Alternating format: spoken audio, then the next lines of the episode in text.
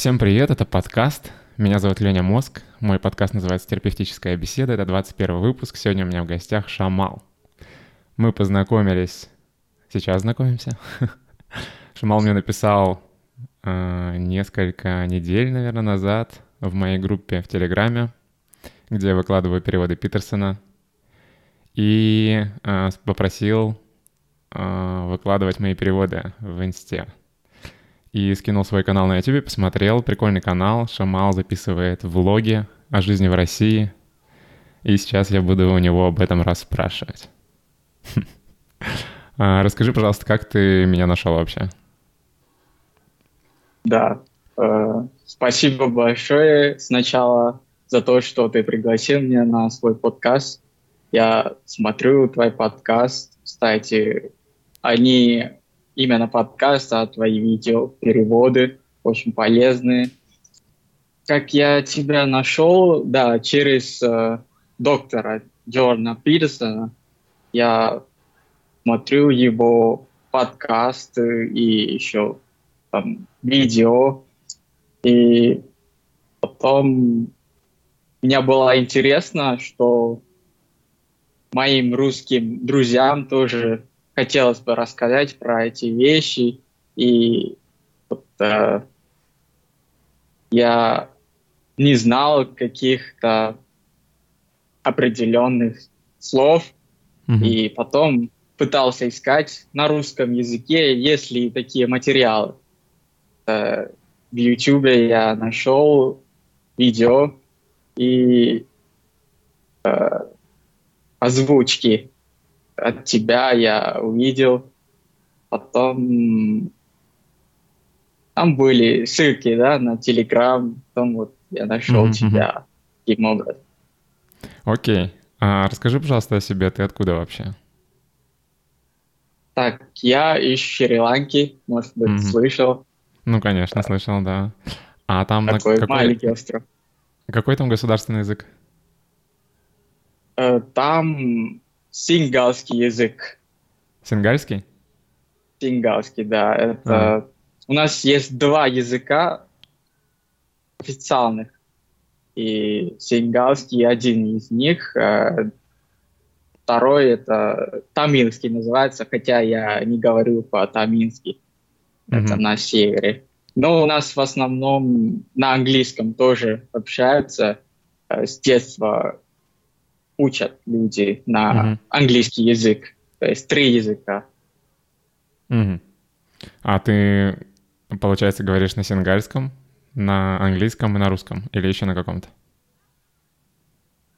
Да, все верно. Только три языка. Mm-hmm. Ну, на французском совсем немного. Чуть-чуть. Хорошо. Можешь сказать всем привет? Это подкаст на сингальском. Да, и подумаю, как это будет.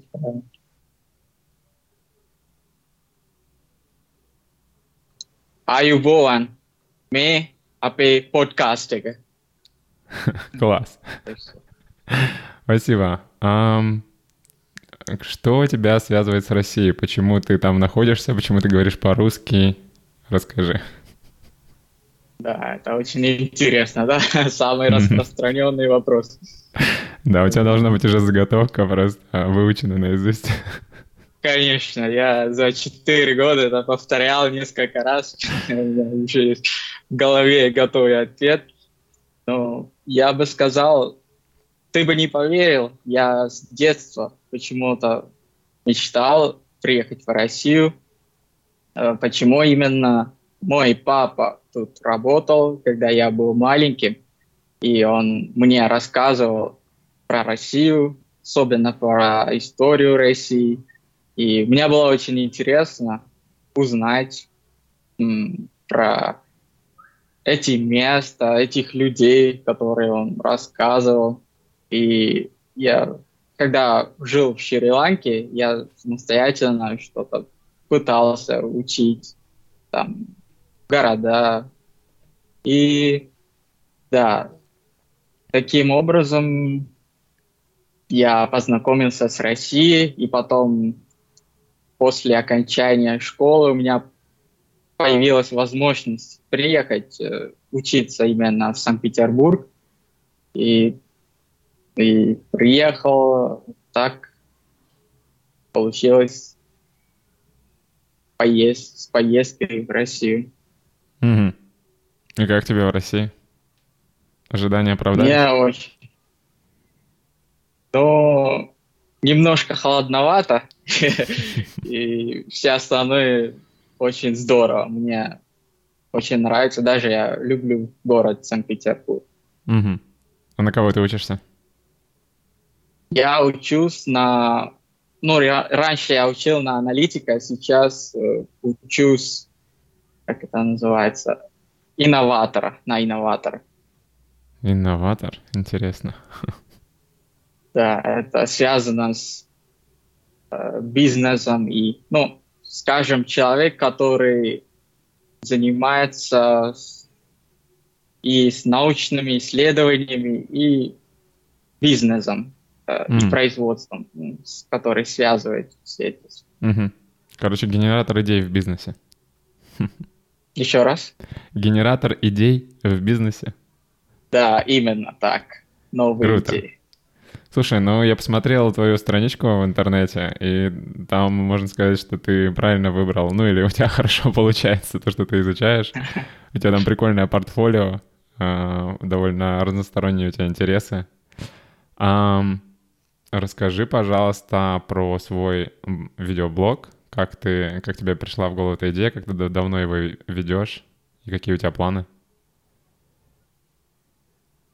Можно начать с того, что м, почему эта идея в голову пришла, да, пришла.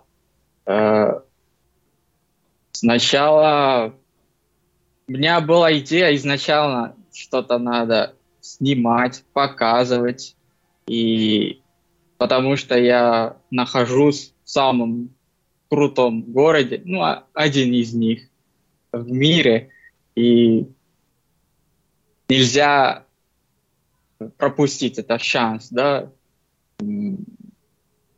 потому что город Санкт-Петербург, это, э, насколько я знаю, многие мечтают даже из России переехать туда и жить.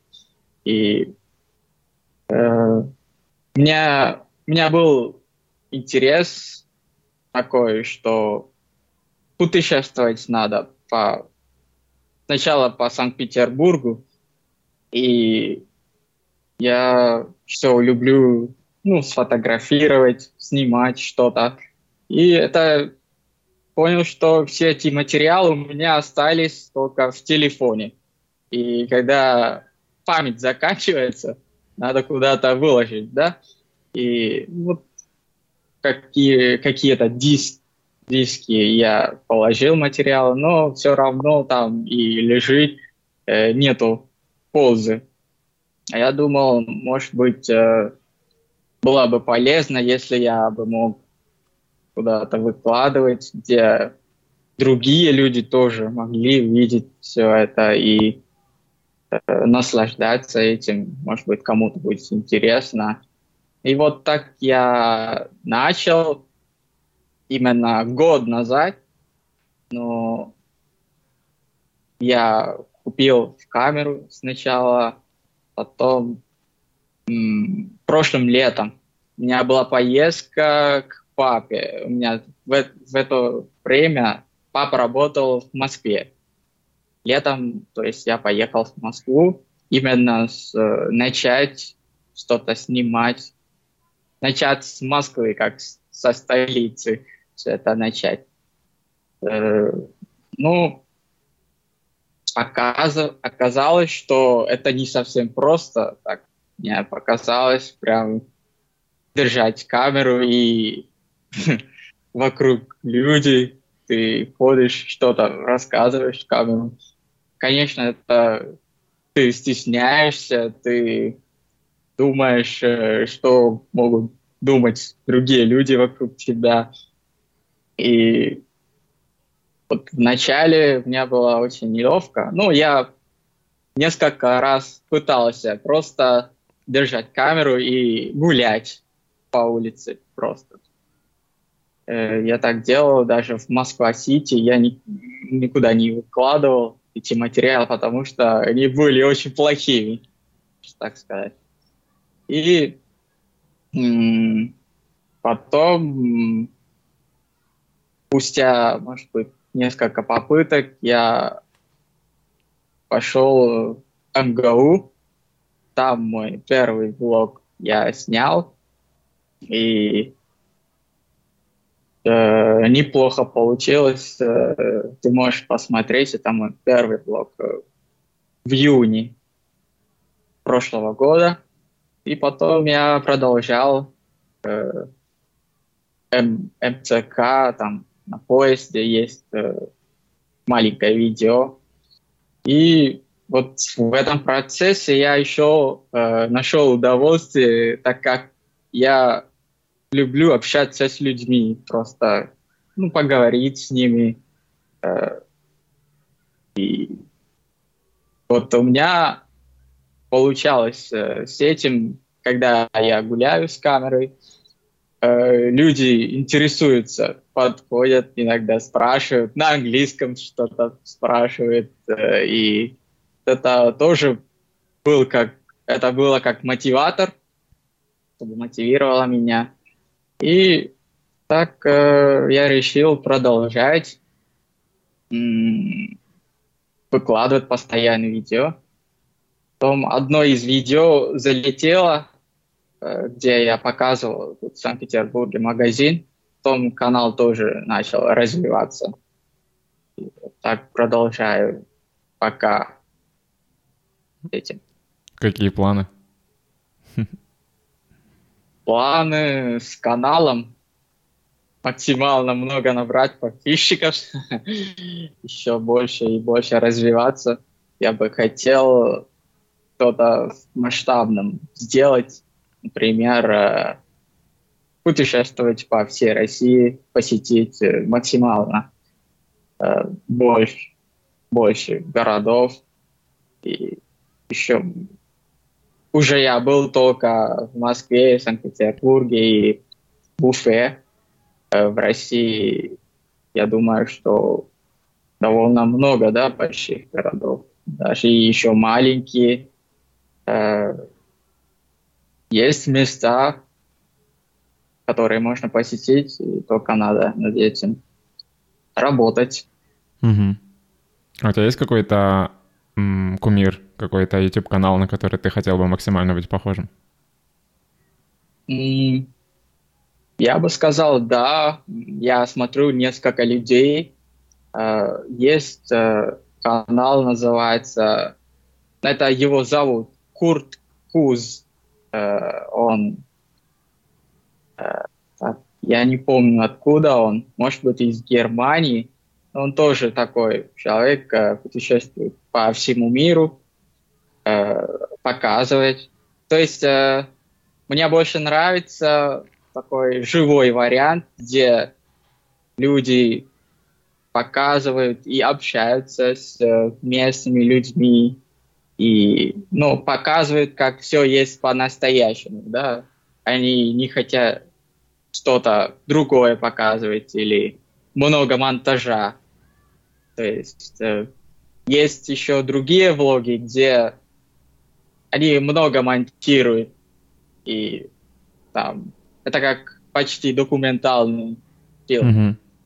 А есть, где мен- меньше монтажа, и так как э, мы тоже, как... Э, э, я не очень помню, как на русском, как first-person experience. Mm-hmm. Да? От первого лица. Да, от первого лица, как будто мы тоже с ним куда-то идем, и вот такое, прям настоящее. Э, вот Курт Куз, я думаю, его зовут. Я советую смотреть его видео. Еще Саймон Вилсон тоже очень хороший англичанин. Тоже так путешествует просто, и такой формат мне очень нравится. Я бы тоже хотел Я как-то не видел э, из российских блогеров, которые так путешествуют. Ну, есть, конечно, каналы по путешествию, и они скорее документальные, да? Угу. Но и да, у нас самый популярный Птушкин, ты наверняка видел. Кто еще раз? Птушкин. Птушкин. Я не слышал? Нет. Есть еще Варламов, но он больше сейчас про политику, чем про путешествия. Варламова mm-hmm. слышал? Да-да-да, его слышал. И эм, есть Лебедев, он просто не путешественник, но у него какое-то время был такой формат видео, где он просто выкладывает фотографии своих путешествий как слайд-шоу и комментирует. Тоже очень прикольно смотреть. Mm-hmm. Да, нужно посмотреть, интересно. Я только mm-hmm. смотрел этот шоу «Орел и Решка», да, это другое. Mm-hmm. Правильно да. ли я понял, что тебе нравится формат, когда ты смотришь видео и как будто бы погружаешься и путешествуешь вместе с автором канала? Да, да. И От тебе хочется лица. такое же делать, да? Да, я пытаюсь сейчас, э, то есть мало монтажа и... чтобы было ближе к реальности. Mm-hmm. То есть, когда ты много-много монтируешь, и это оказывается как прям искусственное видео. Хотя это очень сложно, потому что э, надо сделать, чтобы людям не было скучно смотреть твое видео. Да, с одной стороны... хочется, чтобы было не скучно, а с другой стороны хочется какой-то искренности, потому что, мне кажется, когда люди видят слишком срежиссированное все, смонтированное, это все как будто бы не по-настоящему уже становится, слишком отдаленное от реальности. А мне кажется, грядет такой момент из-за того, что сейчас очень много контента, видео, что людям, люди насытились этим, и им хочется чего-то простого, человеческого, вроде общения. Еще интересный момент ты сказал, что когда ты э, с камерой, как будто бы проще с людьми разговаривать, ну, заговорить. И я вспомнил такой момент, я когда...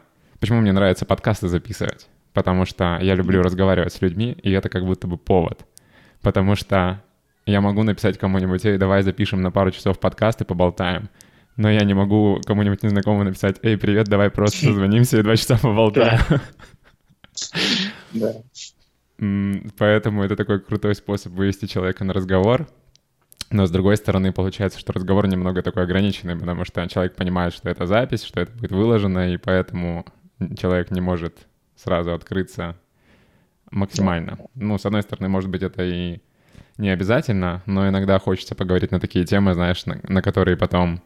Короче, мне надо придумать, как, людей, как людям предлагать записать подкаст, но при этом, чтобы они... но при этом его потом не выкладывать, знаешь? Короче. Да, да, да. Есть чтобы какие-то люди... вещи, которые не хотят, да, открыто. Да, да, да, да. Странно, странно это все. Я буквально вчера написал одному тоже эм, человеку, который делает тоже переводы видео, и предложил ему записать подкаст, и написал: ну или давай просто созвонимся и поболтаем, там познакомимся, обменяемся опытом. Но он пока не ответил. Интересно, что он скажет.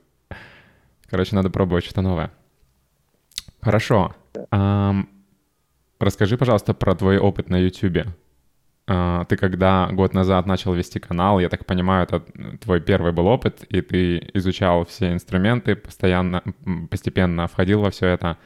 Как ты себя сейчас ощущаешь, насколько продвинутым пользователем, насколько ты вообще... Были ли у тебя какие-то откровения, знаешь, интересные, когда ты понял, так, вот так делать не стоит, это трата времени, лучше делать вот так вот? Какие-то интересные, может быть, моменты из твоей истории YouTube были? Могу сказать, что вначале я ничего не знал, я с нуля начал, и... какие-то курсы тоже я не проходил, я через опыт. То есть, когда я... Ну, до того, как я сделал мое первое видео, у меня был опыт монтажа, я какие-то свои видео, я помню, что какое-то видео, где я с братьями в Шри-Ланке э, ну, играл эти все вспоминания, я это выкладывал в одно видео и ну, просто выкладывал для себя в YouTube. И я понял, что у меня есть интерес к этому. То есть мне нравится монтировать что-то, создать. И записал первый, первый влог. И, ну, как я... Сначала я, конечно, смотрел, как другие люди это делают, известные, успешные. И у них э, были разные монтажи. Кто-то много монтирует, э, там много катс, и кто-то прям просто выкладывает, какие-то звуки добавляют, тексты добавляют. И я вначале не очень думал, что прямо всего этого нужно в моем первом видео. То есть первое видео, давай не думаем прям о крупном, просто сделай это видео, и как ты понял от предыдущих видео, которые ты смотрел, просто делай. И вот так сделал первые один, два, три, четыре, пять, и ну, конечно, просмотров очень мало было. Э-э- ну, когда больше и больше ты монтируешь, ты понимаешь, э- что можно исправить. Я помню этот э- известный э- ютубер мистер Beast. Он говорил, что нужно через видео учиться. Чем больше ты делаешь самостоятельно видео, ты, тем больше ты понимаешь, что надо исправить в твоем видео. То есть э, в каждом видео ты что-то одно добавляешь, новое. И, допустим, ты делаешь пятьдесят таких видео, и пятидесятое видео будет прям, конечно, очень крутое, чем твое первые, твои первые десять видео. Я тоже таким путем, э, сейчас у нас есть доступ к интернету, да? Это, я думаю, самый ценный э, наш ресурс, который мы можем использовать. И я тоже смотрел, смотрел, искал, как они делают. И так исправил мои видео постепенно. Сейчас э, я думаю, что у меня неплохо получается с последним, последними видео. И еще стараюсь. Конечно, там нет э, конца э, развиваться. Э, раньше я бы мог сказать, э, что я до сих пор изучал, но звуки какие-то добавить и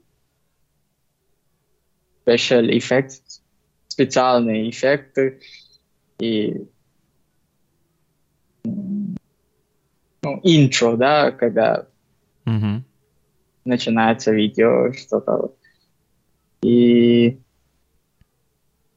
да, это все через опыт получить, я думаю, самый классный э, способ. Одни просто э, какой-то курс проходить, и потом, о, после этого курса я могу прям крутое видео создать. Я думаю, mm-hmm. такого не бывает. Э, конечно, курсы помогают, но лучше самостоятельно разобраться, как это все работает, и постепенно э, шаг за шагом. Да, идти. У меня моя философия — это делать стрёмно. Потому что, чтобы сделать хорошо, нужно очень много раз сделать плохо. И да, основная, согласен, проблема, абсолютно. основная проблема людей, которые хотят делать контент, э, очень быстро бросают, потому что они делают, у них получается плохо, им не нравится, и они решают, что, не знаю, у них не хватает каких-то эмоционального ресурса, чтобы это вынести, или потому что они считают, что это все-таки не, не их дело, или что это, на это уходит слишком много времени, так не должно быть. Но на самом деле должно быть именно так. Надо делать плохо, э, очень много раз, и только так ты становишься тем, кто делает классно. Потому что люди, которые достигают успеха, всякие там крутые блогеры, они достигают его не потому, что у них было какое-то преимущество изначально, что они родились великими блогерами с судьбой такой, yeah. а потому что они просто не бросили. Они начинали точно так же, как и все, стрёмно, но они продолжали это делать, поэтому очень важно, если тебе что-то в этом деле нравится, какой-то элемент, например, тебе нравится процесс, потому что это повод пообщаться с людьми, например. Все, концентрируйся на этом, кайфуй от этого. Все остальное тебе не нравится, другим тоже не нравится, но ты продолжаешь, продолжаешь это делать до тех пор, пока что-то не найдешь, или пока не, качество не подрастет до того, что начнет другим нравиться и так далее. Прикольно. Как, какое ты, как у тебя состоит процесс, из каких этапов создания конечного видео? Какое оборудование ты используешь? Готовишь ли ты сценарий какой-то изначально, план? Составляешь ли ты структуру какую-то, не знаю? Или это больше импровиз... импровизационно все происходит? Расскажи вот процесс. Ты собираешься снять новое видео, что ты будешь делать? Это не полностью импровизация. То есть сначала я думаю, куда мне пойти, что показывать. То есть я выбираю объект. И потом немного смотрю про это. Допустим, э, видео про Красную, Красную площадь. И смотрю, где находится, и куда мне можно идти, и какой путь, и так далее. И немного прочитаю про это место э, тоже, потому что если ты совсем не знаешь, что это такое, тоже не очень интересно. То есть я не глубоко что-то искаю про это место, ну, какие-то общие вещи, почему он такой известный и так. И сценарии, конечно, я не пишу письменно, просто есть в голове идея, потом возьму камеры, проверяю, работает ли все, и заряжаю батареи, там, память, карта памяти. И просто иду, то, что я вижу, рассказываю. Просто... Короче, включаешь камеру и как пойдет, импровизируешь. Да, да, особенно так. То есть... Ага. Ты может, упомянул... Может... Ты упом... Извини, перебите, пока я помню. Да, ты да, упомянул про память и про заряженную батарейку. Были, да, моменты, когда обламывалась запись из-за того, что там не зарядил или еще что-то? Конечно, бывало. Это очень печально бывает иногда, что ты прям кайфуешь от процесса, ты говоришь в камеру прям очень интересные вещи. О, батарея садилась, запись не пошла. Это, такие моменты бывали, поэтому я купил э, несколько батарей. Сейчас э, мне можно поменять их, когда разряжается. У тебя кроме камеры что-то еще есть? Микрофон, диктофон? О, пока нет, только у меня GoPro камера, это довольно хорошая, хорошая камера, хорошо... Mm-hmm. Списывать, и там микрофон тоже неплохой, и у меня только камера и селфи-палка, и все, батареи, монтирую. Mm-hmm. ноутбуки. Ну, это хорошо, когда только один девайс, о котором нужно беспокоиться. Когда у тебя и есть э, рекордер аудио, и две камеры, и там еще что-то, нужно обязательно проверить, все ли работает. У меня вечная да. проблема какая-нибудь со звуком, микрофон не пишет или еще что-то, бесит, конечно, потом. Но это дисциплинирует. Важно все проверять по несколько раз. Как говорится, семь раз отмерь, один раз отрежь. А GoPro сколько максимум на одной батарейке пишет по времени? GoPro, если ты постоянно используешь, очень мало. Запись минут тридцать-сорок. Серьезно, меньше да. часа, ничего себе.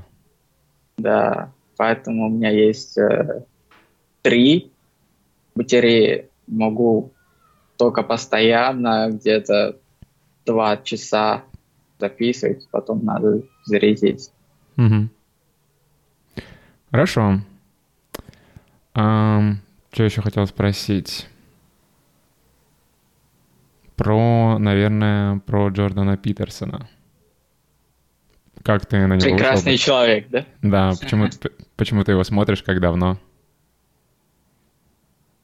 Я его смотрю два года, может быть. Я тоже недавно узнал про него.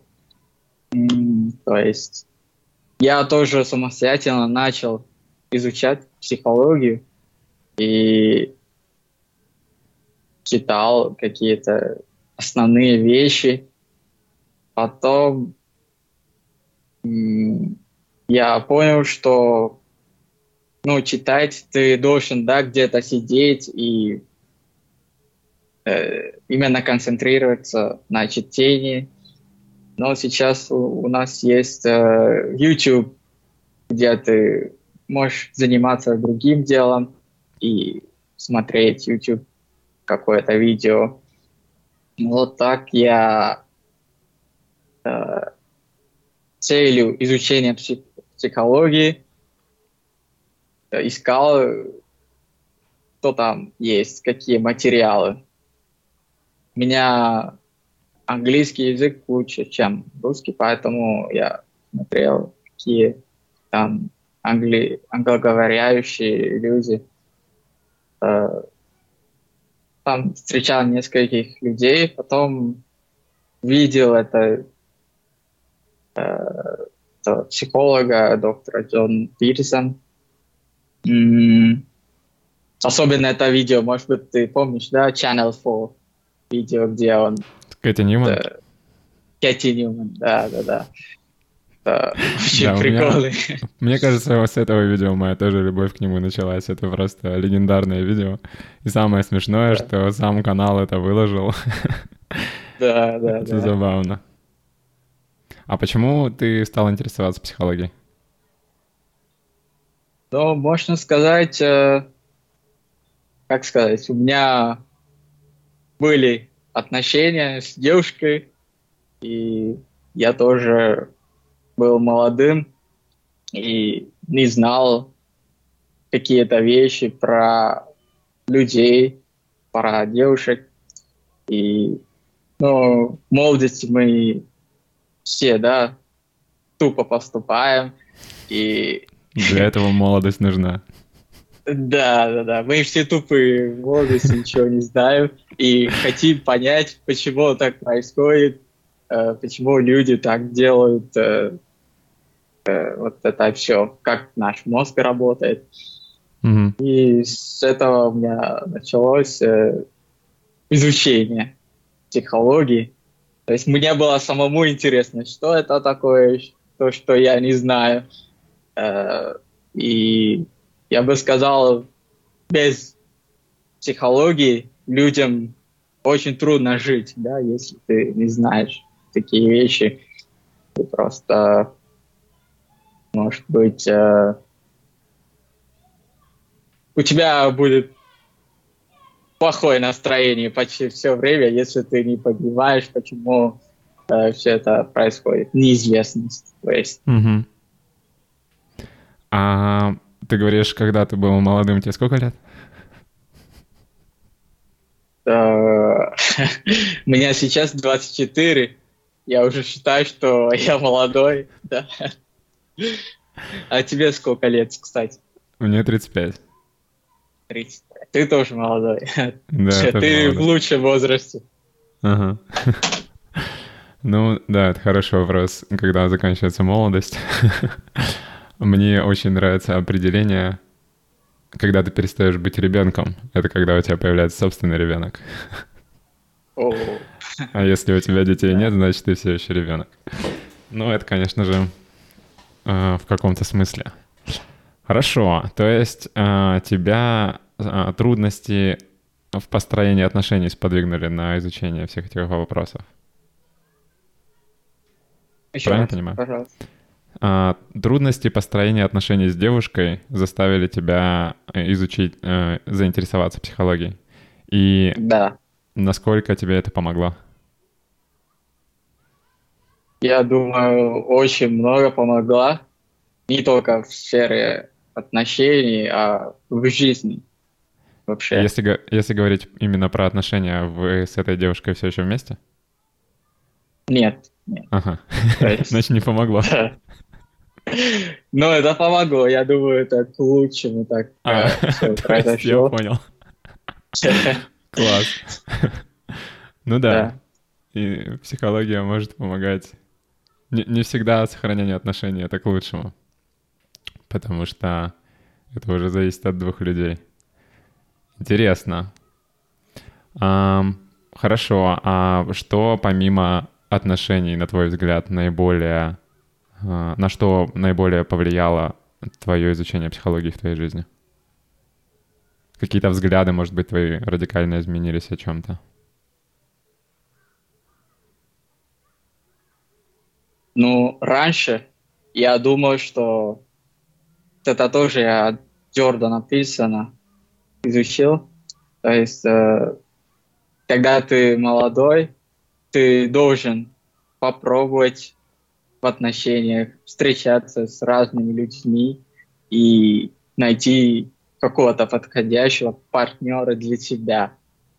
И я раньше думал, о, вот это правильный путь.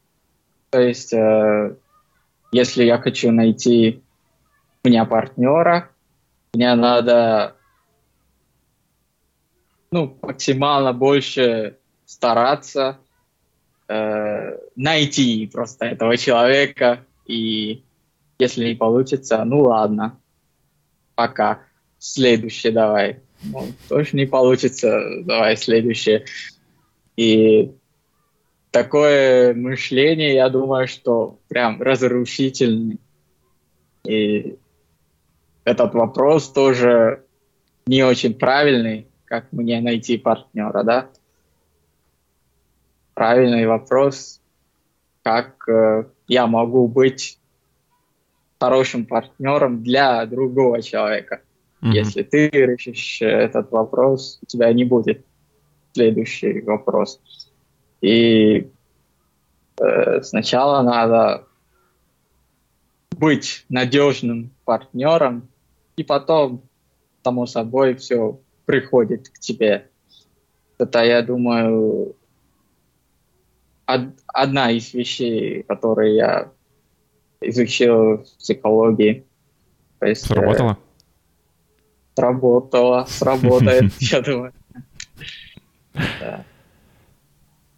А что ты поменял в своей жизни, когда усвоил, ну, когда решил попробовать применить это знание? Ну, то есть, как ты стал делать себя партнером, который, ну, то есть, хорошим партнером?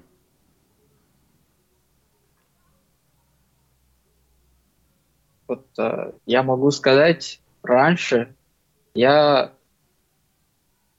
думал, то есть я был э, в Шри-Ланке, когда я, у меня было шестнадцать-семнадцать, э, занимался, у меня... с детства, не с детства, с этого времени интересует политика меня очень. И я тоже был э, left-wing, да, левый. Угу. Либерал. Э, э, не либерал, но прям на левый, что сказать, социалист у нас в Шри-Ланке. И поддерживал все это. И думал, что государство все что-то должно. И для нас что-то нужно сделать. И поэтому мы как-то не очень хорошо живем из-за их э, каких-то из-за их проблем или недостаток. Э, после того, как э, начал изучать всю эту психологию, понял, что нет, за свою жизнь самый ответственный человек — это ты. Если ты хочешь изменить что-то, ты можешь изменить это, и ты должен это сделать, иначе э, все идет наперекосяк, и, и это очень плохо. То есть за твои действия непосредственно ты. Ты ответственный. Mm-hmm. От, это, от психологии я учил. То есть э, раньше тоже я, могу сказать, обвинял других или обвинял государство, то, что мы плохо что-то живем или так.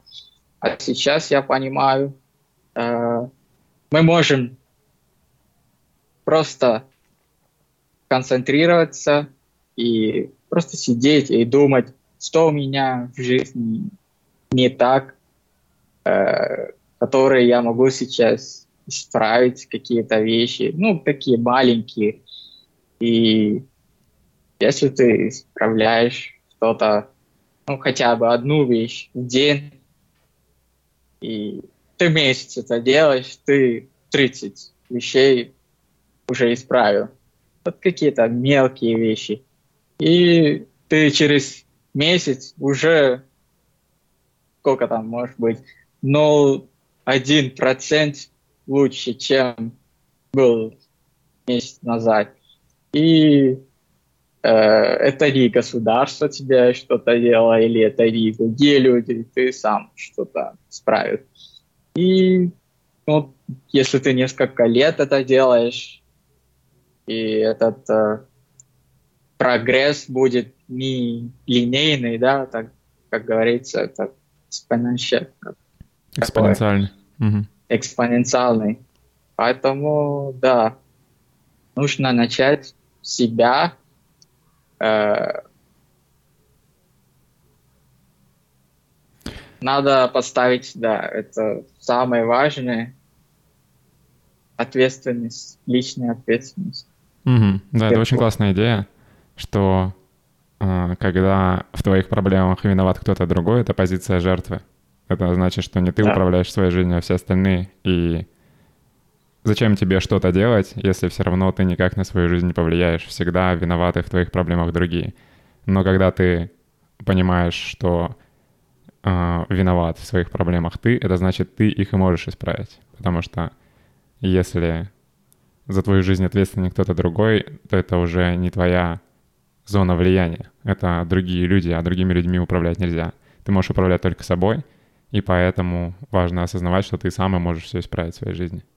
И еще какая-то мысль у меня промелькнула про...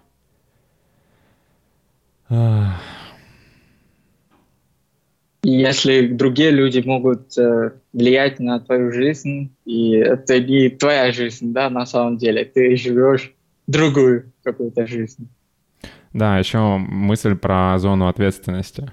Люди уходят, пытаются решить проблемы, которые за их зоной ответственности. Наша зона ответственности — это очень небольшой радиус вокруг нас. То есть это то место, где мы живем, где мы находимся.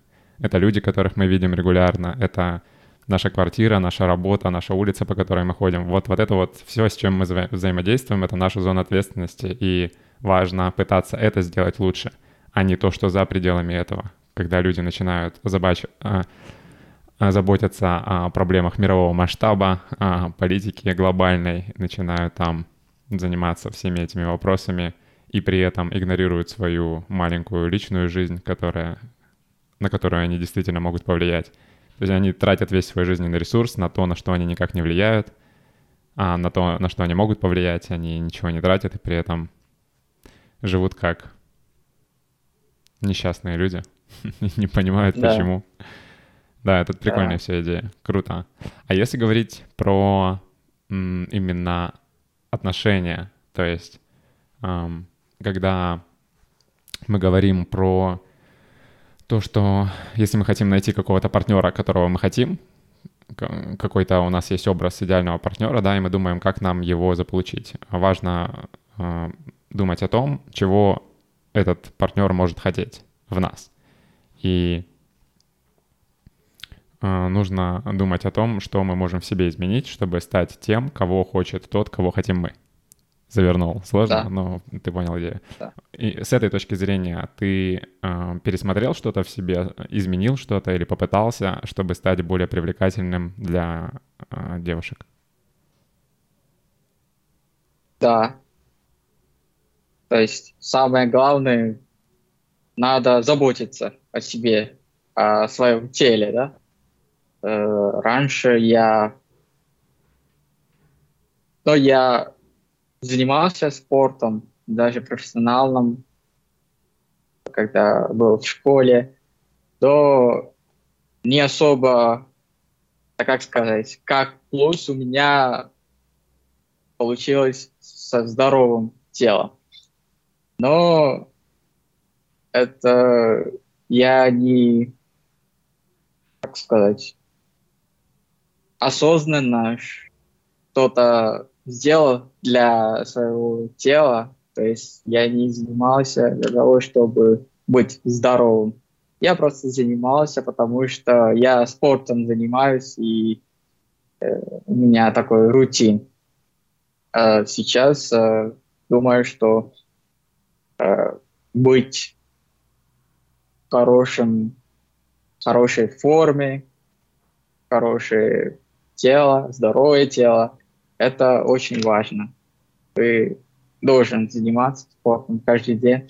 То есть э, сейчас я так делаю.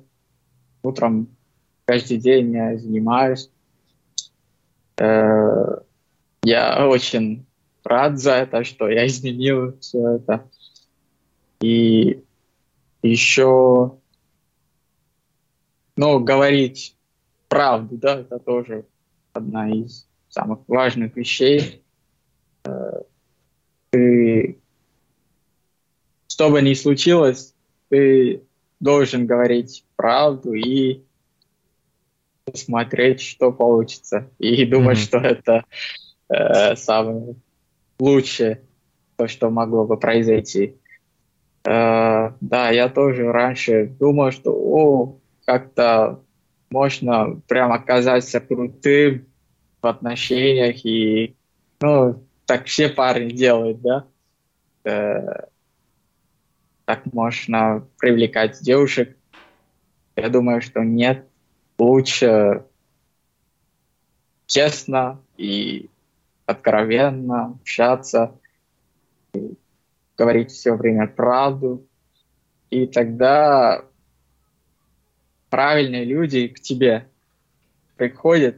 И, ну, конечно, не все. И это хорошо. Это те люди, которые мы хотим. И да, это две вещи, которые я исправил. Есть много вещей, еще какие-то мини-привычки, которые я изменил в своей жизни. А, еще вот так. Сон хороший, да, тоже mm-hmm. очень важно. Э-э- просыпаться в одно время, тоже после психологии. Э-э- чтобы, ну, во сколько, неважно, ты ложишься спать, надо вставать одно время, позавтракать. Э- и это тоже очень важно. С дисциплиной как у тебя дела? Отлично, шикарно. Да, да. Всегда вставать в одно и то же время — это не только про здоровье, но и про дисциплину. А дисциплина — это очень важная штука в достижении целей. А достижение цели — это очень важно для мужчины, потому что это делает его более компетентным, более уверенным в себе, а это нравится женщинам. Да. А, что ты думаешь про идею, что поскольку женщинам нравится а, компетентность и уверенность, а это мужчины могут приобрести только со временем, что молодые парни никакой ценности для женщин не, не представляют, потому что они еще некомпетентные и неуверенные в себе? Это да. Как я говорил, да, почти все парни в таком возрасте тупые. Мои тоже были такие. То нужно пройти через всего все это, я думаю, чтобы... То есть это какой-то период в жизни, да, ты такой бесполезный, ты мало зарабатываешь, у тебя проблемы. Э, ты сам проблем. создаешь проблемы. Да, да, да. Ты... У тебя есть проблема, но ты это еще хуже и хуже делаешь. И просто это такой период, надо прожить, но не ухудшить прям ситуацию. Если... Ну, ты должен в это время концентрироваться на твое дело, достичь своих целей. Может быть, у тебя получится с отношениями, да, какая-то девушка, может быть, какой-то девушке ты понравишься. Ну, хорошо. Если никому не нравится, это не проблема девушек, это, не, это твоя проблема. Ты должен еще все быть компетентным. И mm-hmm. да. Но иногда получается, какие-то девушки видят, что о, вот э, этот человек э, что-то изменяет в своей жизни. Э, может, э, у него есть перспективы, и можно вот, э, встречаться с ним, э, вместе куда-то пойти. Э, нет, не куда-то пойти, вместе в своем пути помогать друг другу и так делать. Mm-hmm. Я бы сказал, это не повод, чтобы быть... Э, депрессивным или э, прям грустным в таком возрасте, это нормально. Мы все были такими. А что ты думаешь про рекомендацию Джордана Питерсона «Учиться писать»? О, очень полезно. Ты очень полезно. Применял это в своей, в своей жизни? Конечно. Вот у меня есть рядом... всякие бумажки, э, я не только... Э, что-то я, когда думаю, я знаю, что через несколько секунд я могу это забыть. Я mm-hmm. быстро пишу э, эту мысль. Ну, не полностью, какие-то слова потом, чтобы я мог понять. То есть... Э, в голову к нам приходит очень много идей, но мы сразу об этом забываем. И хотя одно время приходят все эти мысли, но мы думаем, что мы знаем, о чем мы думали четко, но когда ты пытаешься на бумаге это все писать, ничего не получится. И... У меня были такие случаи, что «О, я знаю, как это сделать, я знаю, как э, грамотно писать что-то, но пока ты этого не делаешь, ты точно не знаешь». Я mm-hmm. думаю, что он прав, это помогает нам мыслить, писать, писать, писать, писать. А помимо записывания каких-то мыслей, ты пишешь какие-то большие тексты, например, эссе или посты в соцсетях или еще что-нибудь?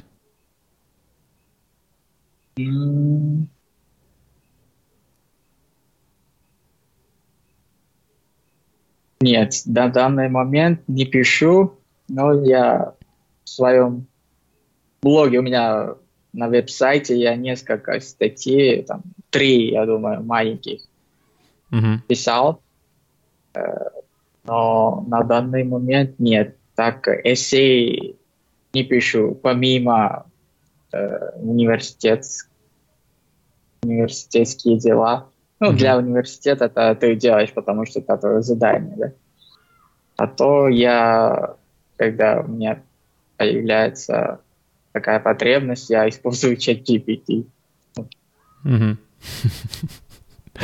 Слушай, ну мне кажется, Джордан Питерсон говорит именно о больших текстах, именно mm-hmm. о раз- развитии навыка формулирования ответов на вопросы, которые тебя волнуют. То есть одно дело записывать. Мне тоже нравится эта идея, когда у тебя какие-то мысли, и ты думаешь, что запомнишь, лучше не запомнить и записать, потому что есть очень классная поговорка «плохая память», точнее, хорошая...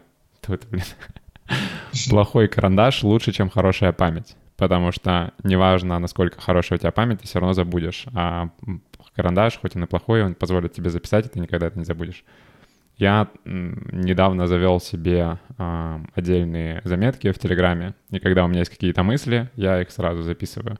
И у меня там уже накопилась какая-то большая библиотека, и не знаю, возможно, я буду с этим потом что-то делать, но мне просто нравится записывать свои мысли, потому что, как ты сказал, когда ты думаешь в голове, это одно, когда ты пытаешься это написать, оказывается, что это либо дурацкая вообще мысль, либо ты вообще не понял, о чем подумал и так далее. Но mm-hmm. именно... письмо, о котором говорит Джордан Питерсон, это э, то, что то, как мы учимся мыслить, критически мыслить или просто м, правильно или в каком-то смысле красиво, потому что это позволяет нам потом говорить, потому что то, как мы говорим, очень связано с тем, как мы думаем, потому что говорим, думаем мы словами. И чтобы классно говорить, классно поддерживать э, диалог, э, дебатировать или спорить или еще что-то. Для этого нужно вот это вот мышление, которое развивается, когда ты пишешь. Потому что, когда мы думаем, у нас в голове хаос. Потому что мысли, они меняются очень быстро, они двигаются во всех направлениях, и это все очень быстро происходит. Когда мы пишем, мы никуда от того, что пишем, далеко не убегаем, потому что текст перед нашими глазами, и... когда мы написали какое-то предложение, мы можем его перечитать, и мы можем его переделать. Правильно проверить, все ли слова в правильном значении употреблены, можно ли поменять местами слова и так далее. И мы можем составить предложение максимально классное. Мы можем переписать его сто раз и выбрать самый лучший вариант. И точно так же с параграфом.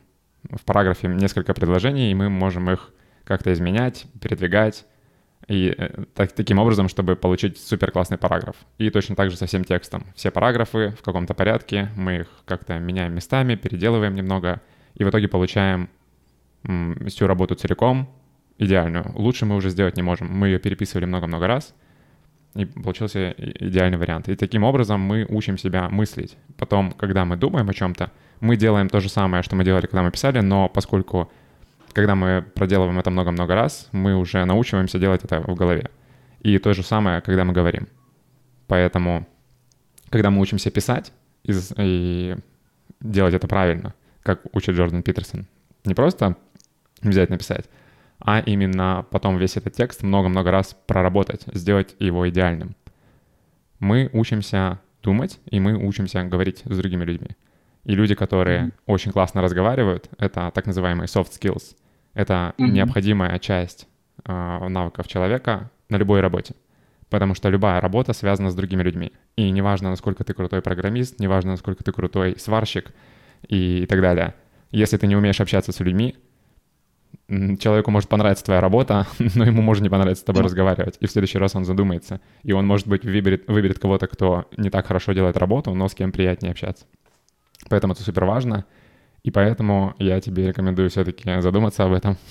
Но я на самом деле у тебя это спросил, потому что, поскольку ты тоже Джорданом Питерсоном интересуешься, я подумал, может быть, ты а, применял эту практику и хотел у тебя узнать, насколько это а, помогает и продуктивно. Ну, то есть я логически рассуждая, понимаю, что это супер классная идея и должна работать, но сам я никогда не пробовал.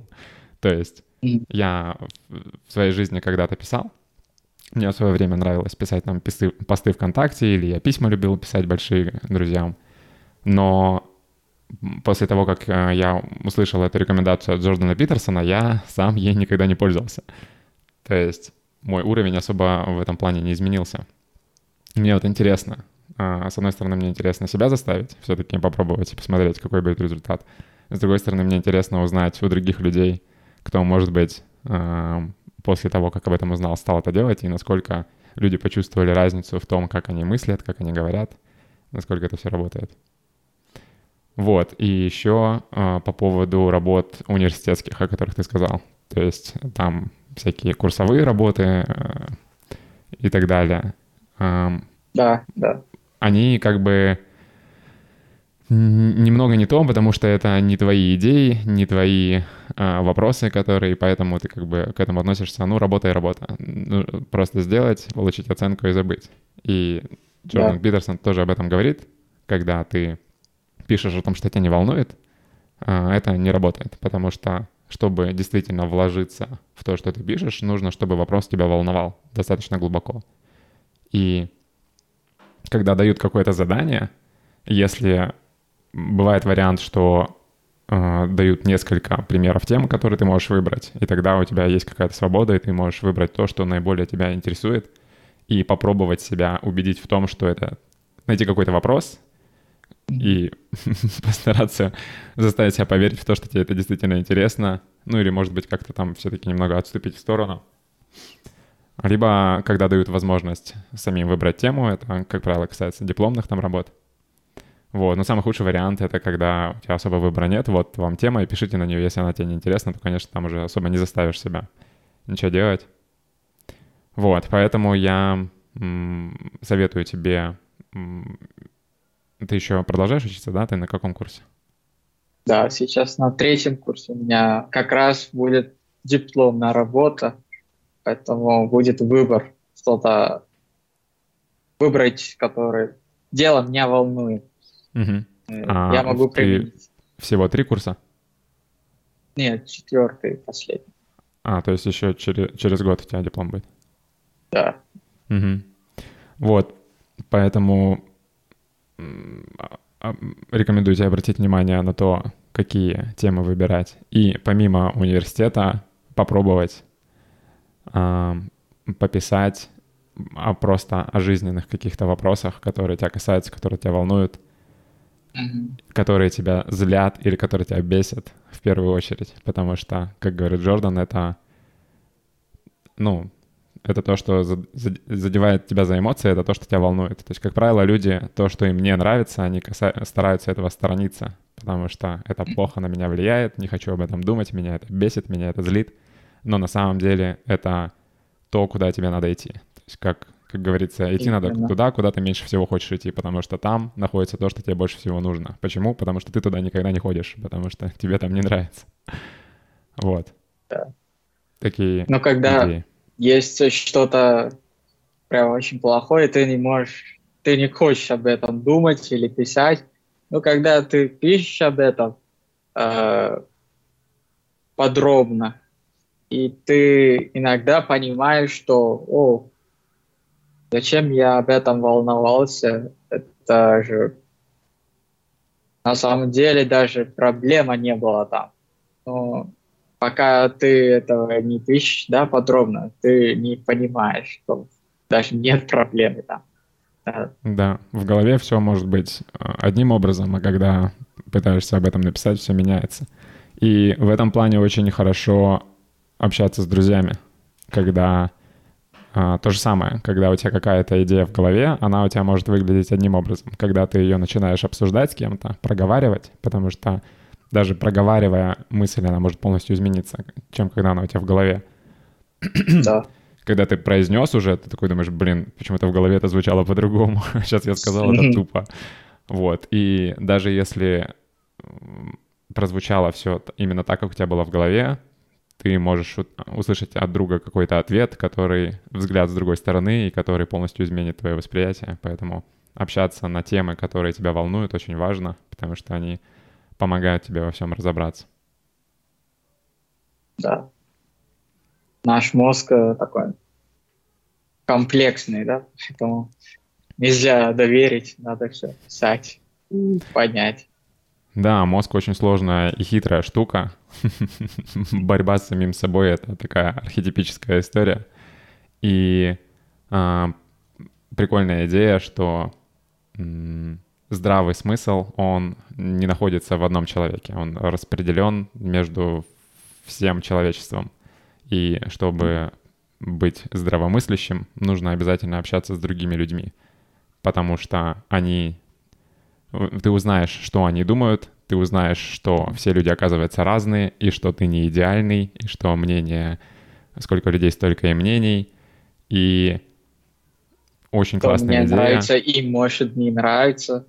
Да, и очень классная идея, что тебе нужно быть таким, кого будут терпеть другие люди.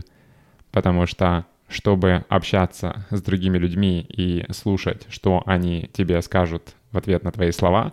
Нужно, нужно, чтобы они хотели с тобой разговаривать.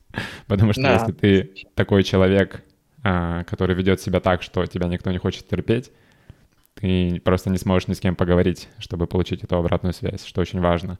Поэтому, да, очень важно заботиться о своем здоровье, чтобы выглядеть здоровым и чтобы не отталкивать своим видом людей, потому что людям не нравятся люди, которые выглядят как больные, потому что это естественный инстинкт для сохранения своего здоровья.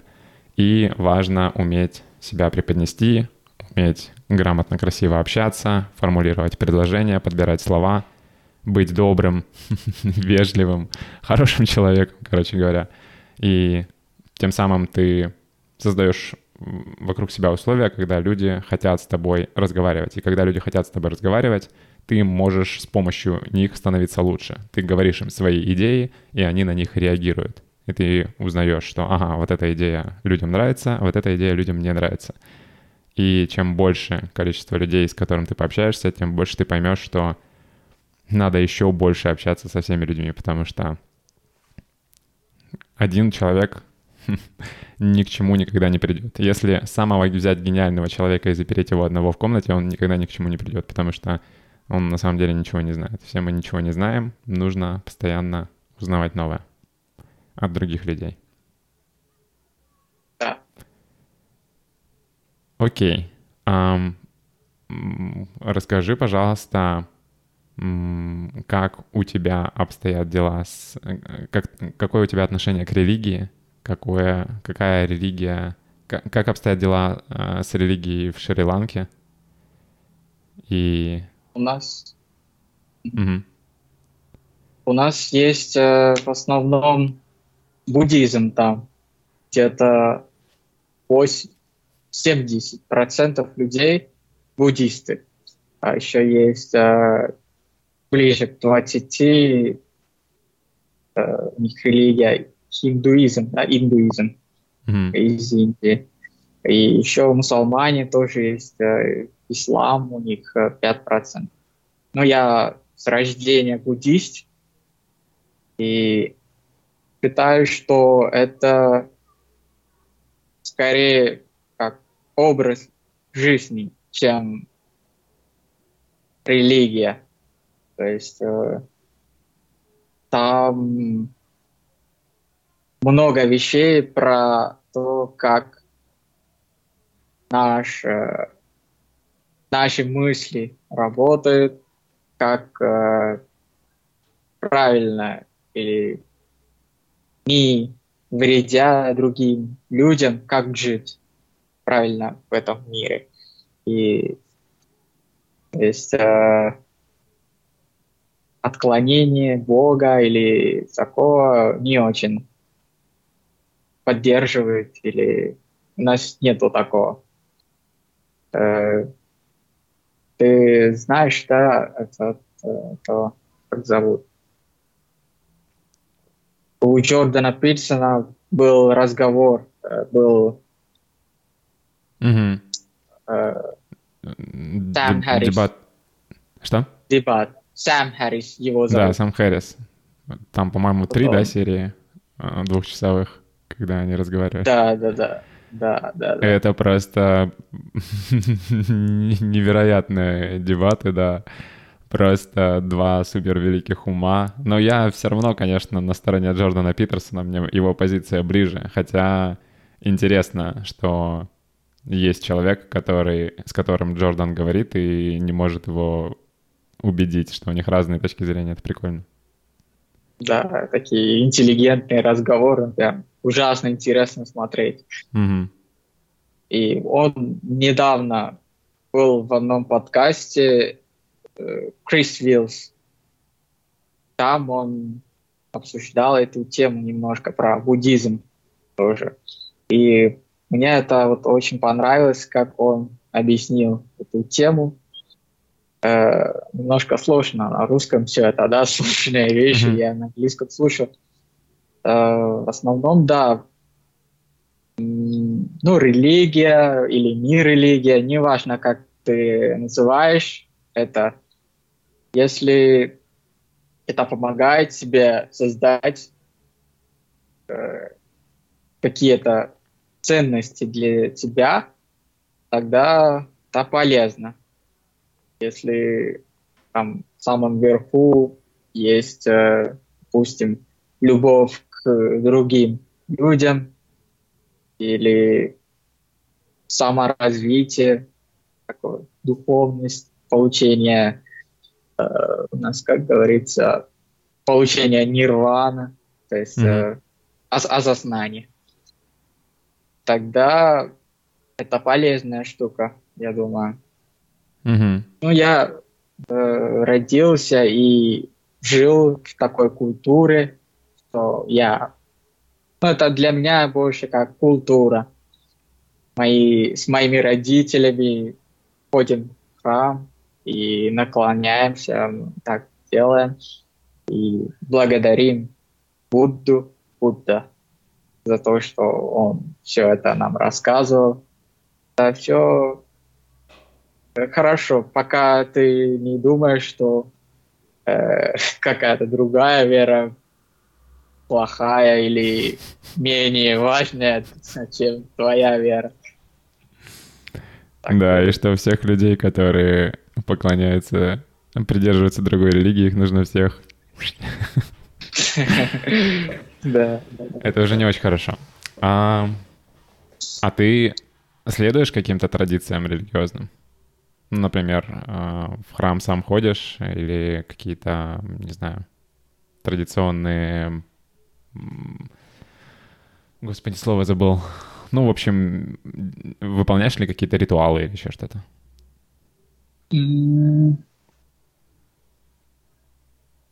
Я иногда медитирую. Это да, от буддизма я... получил такое знание, что, ну, у нас э, это, как сказать, очень популярно там в Шри-Ланке, что медитировать, это чтобы, м- чтобы ты почувствовала чисто у тебя в голове. Ну, конечно, там все люди не такие, все не медитируют или все не такие этим занимаются, но у нас э, в школе нам преподавали, здесь есть такие штуки, и да, из ритуалов, может быть, да, только я, когда у меня появляется свободное время, если ничем заняться, если я чувствую, что что-то неспокойно, я сижу и просто медитирую, есть, э, ты концентрируешься на выдох и вдох, на дыхании, и очень простое такое. А в Шри-Ланке мы ходили в храм, да, может быть, раз в неделю, просто чтобы есть какие-то вещи, мы, э, как это называется, зажигаем, что-то такое. Может, ты видел. Mm-hmm. А тут э, у меня нет такой возможности. Тут тоже есть буддийский храм. Я за эти четыре года только один раз посетил туда. Э, классное место. Э, э, нету таких э, ритуалов. Mm-hmm. Хорошо. А при поиске партнера ты учитывал такой момент, как отношение к религии у девушки?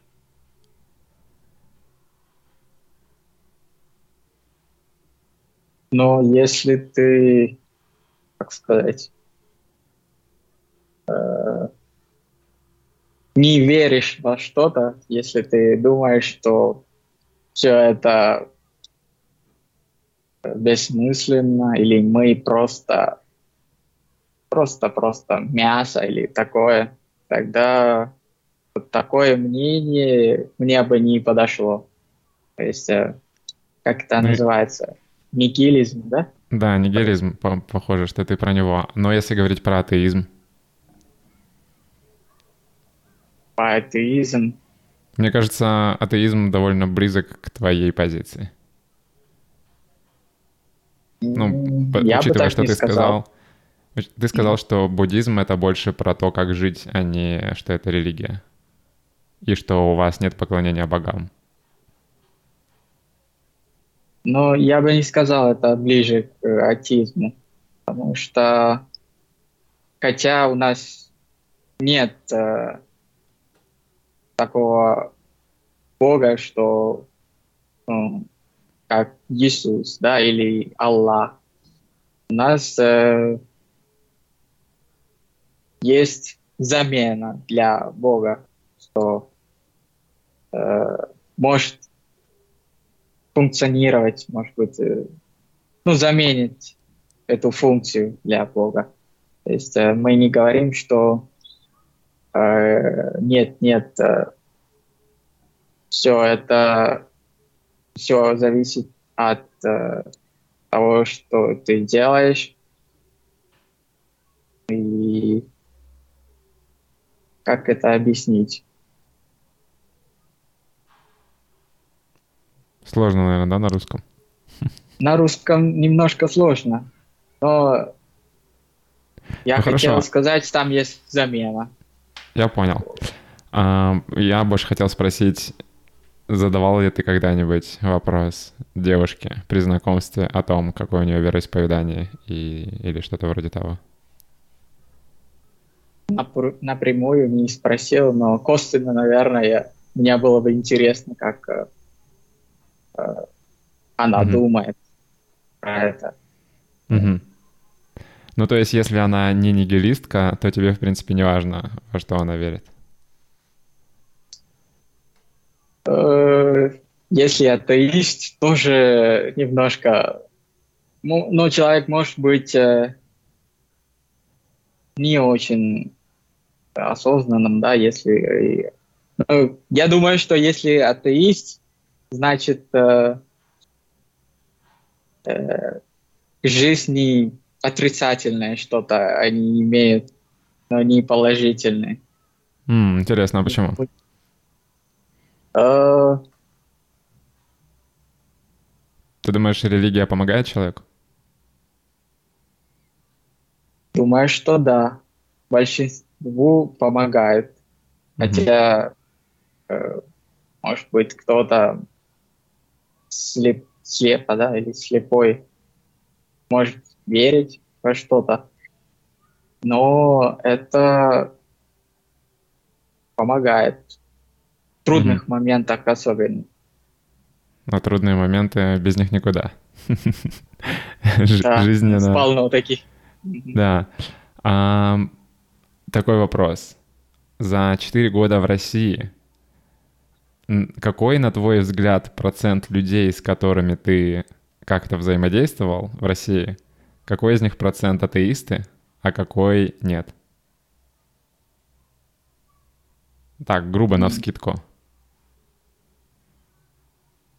Очень сложно назвать число. Ну, что? М- м- меньше половины атеистов, по-твоему, или больше?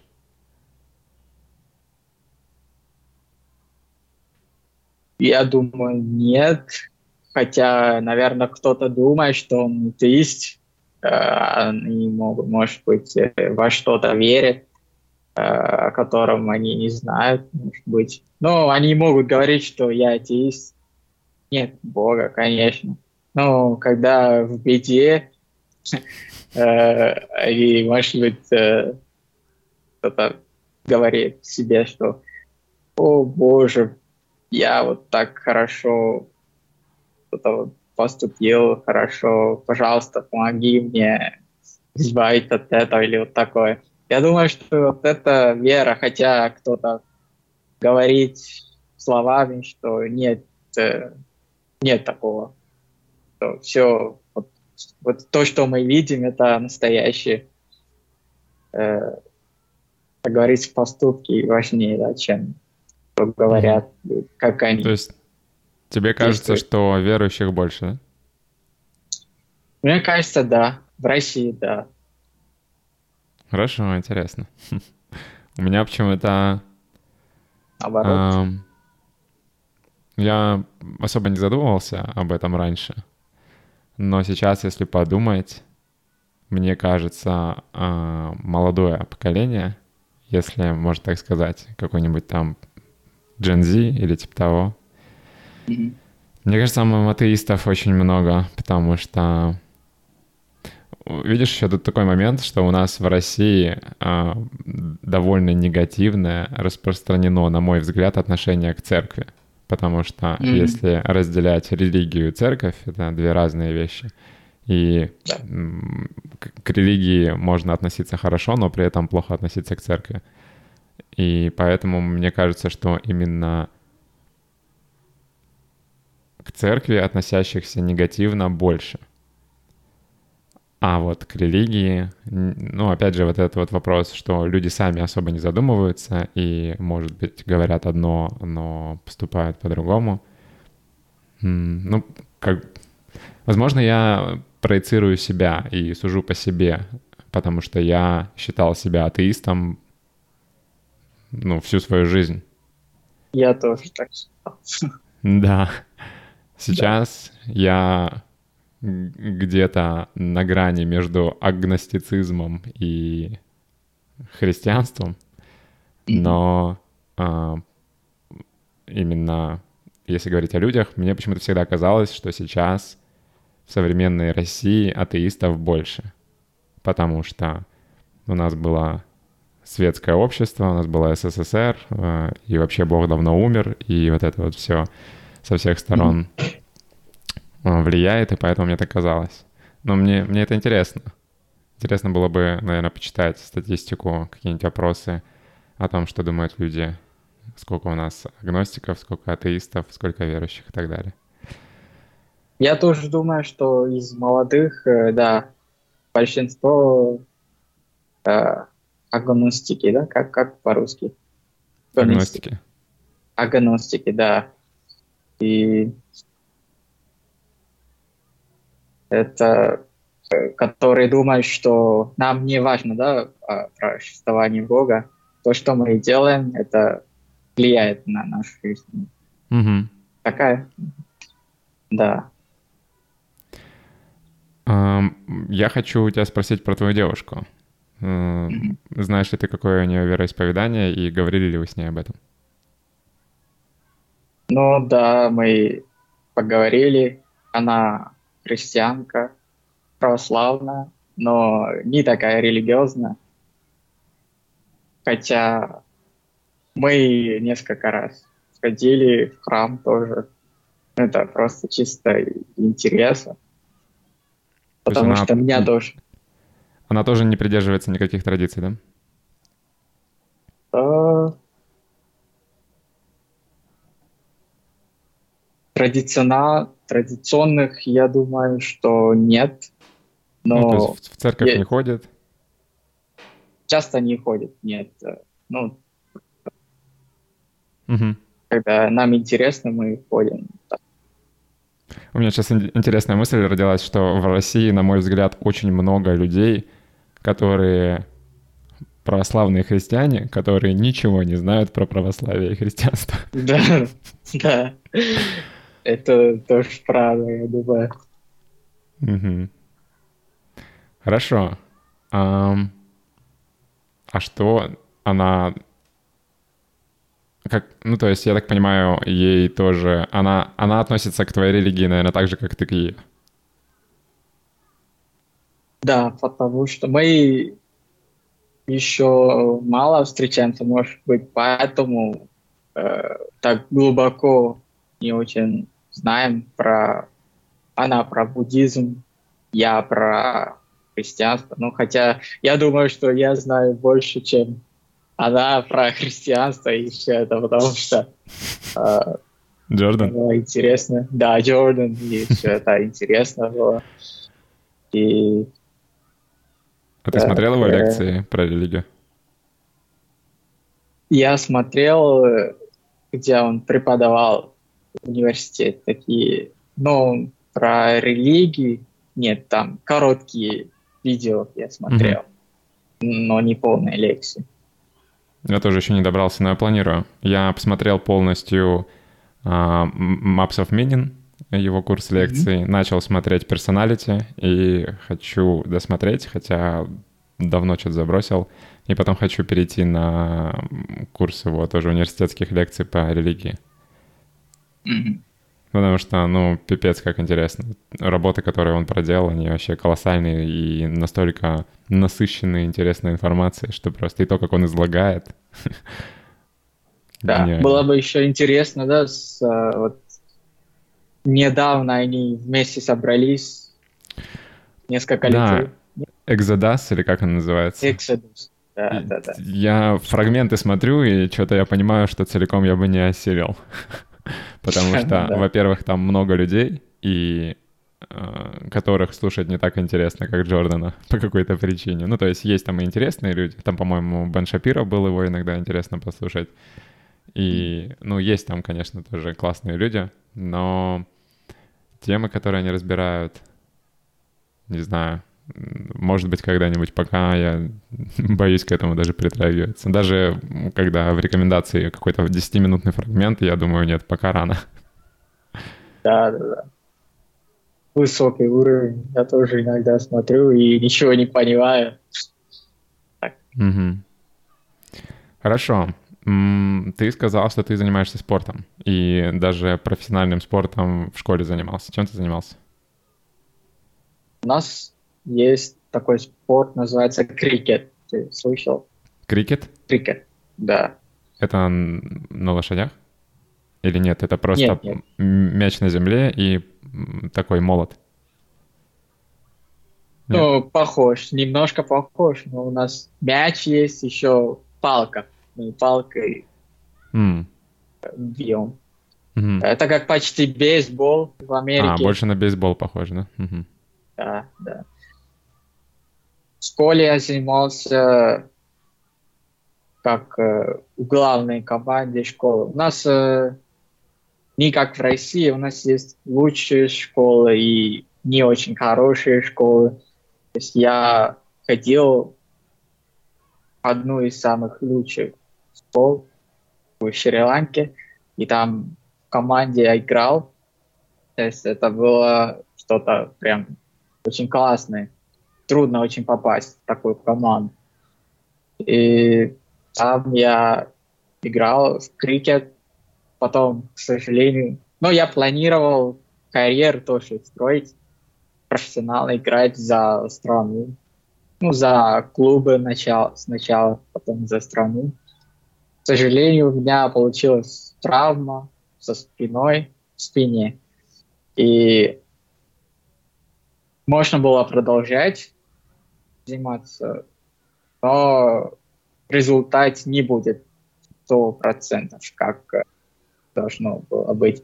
Поэтому я решил немножко э, отойти от крикета и выбрать себе другое дело. Mm-hmm. Э, с- сейчас э, я тут первые два года футболом занималась в университете. Мне понравилось, я играл тут, э, с ребятами. И сейчас просто, э, как сказать, упражнениями и бег, э, таким спортом занимаюсь. Тома, в тренажерку не ходишь? Э, в тренажерный зал не хожу, мне больше нравится... На улице у нас есть, я в общежитии живу, в университете у нас есть площадка, где есть даже футбольное поле и все эти э, оборудования. Мне нравится больше там заниматься. И у меня дома тоже есть гантели. Угу. Да. Каждый день занимаешься? Еще раз? Каждый день занимаешься? Каждый день, да, занимаюсь... по плану. Разные упражнения. Думаю, что это важно. Постоянность. Mm-hmm. Ну да, ты тоже занимаешься, да? Я м- раньше занимался. Я э- месяц назад где-то, полтора, взял отпуск и перестал делать все, что я делаю каждый день. И вот до сих пор пытаюсь вернуться обратно. Потом после отпуска я еще заболел, и трудно вернуться в режим. Я каждый день делал набор упражнений на полчаса, и плюс я... мне нравилось практиковать холодный душ по утрам, и вот сейчас О. я более-менее в холодный душ возвращаюсь, но до упражнений что-то не могу добраться. Но сейчас хочу попробовать... дыхательные упражнения тоже делать каждый день. И, возможно, до медитации тоже доберусь. Потому что я смотрел эм, одного дядю, которого зовут Вим Хоф.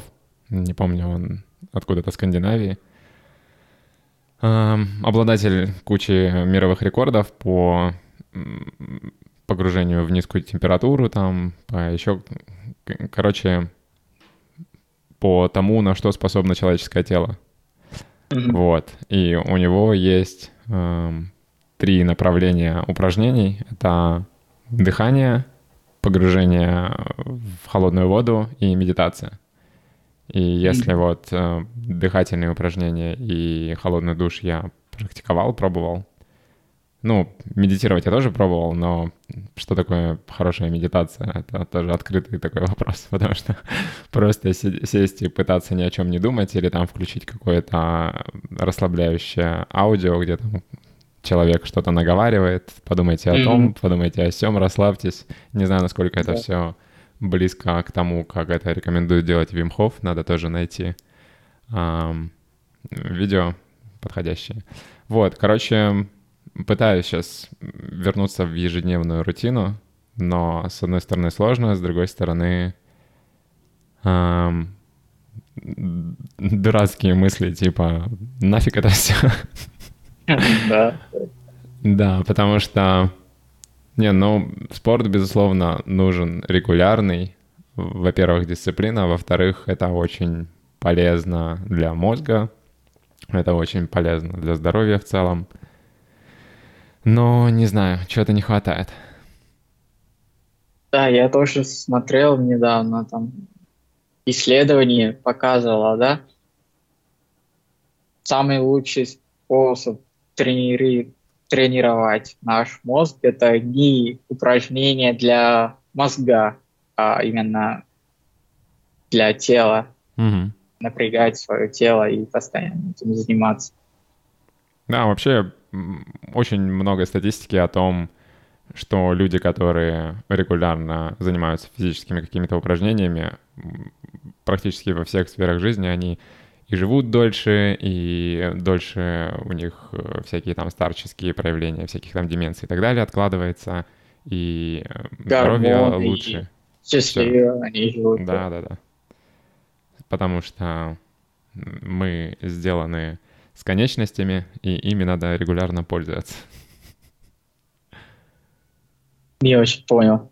Мои ну, я имею в виду, у нас есть руки и ноги. Это значит, что ага. мы созданы для того, чтобы что-то хватать, где-то а. бегать. Да, да. И если мы не делаем то, для чего мы созданы, то, соответственно, мы очень сильно влияем на свою жизнь. Вот. Хорошо. Значит, ты делаешь всякие упражнения и дома занимаешься или на площадке? Дома тоже я занимаюсь, когда иногда бывает, что утром дождь идет или сильный снег, э, тогда я просто дома с гантелями что-то делаю. Тут, mm-hmm. э, но когда на улице нормально, мне больше нравится. Мне больше бегать очень нравится. И я, я еще увидел удивительную статистику, что после тридцати лет только пять процентов людей э, бегают именно быстро. Как, э, то есть э, перестают бегать э, быстро, когда ты в таком возрасте. У меня было удивительно. девяносто пять процентов Слушай, ну, людей не бегают. Быстро бегать зачем? Да, ну, это такое удовольствие для меня. Немножко ага. есть такое. Но мне кажется, это связано с тем, что э, медленного бега достаточно для поддержания э, здоровья.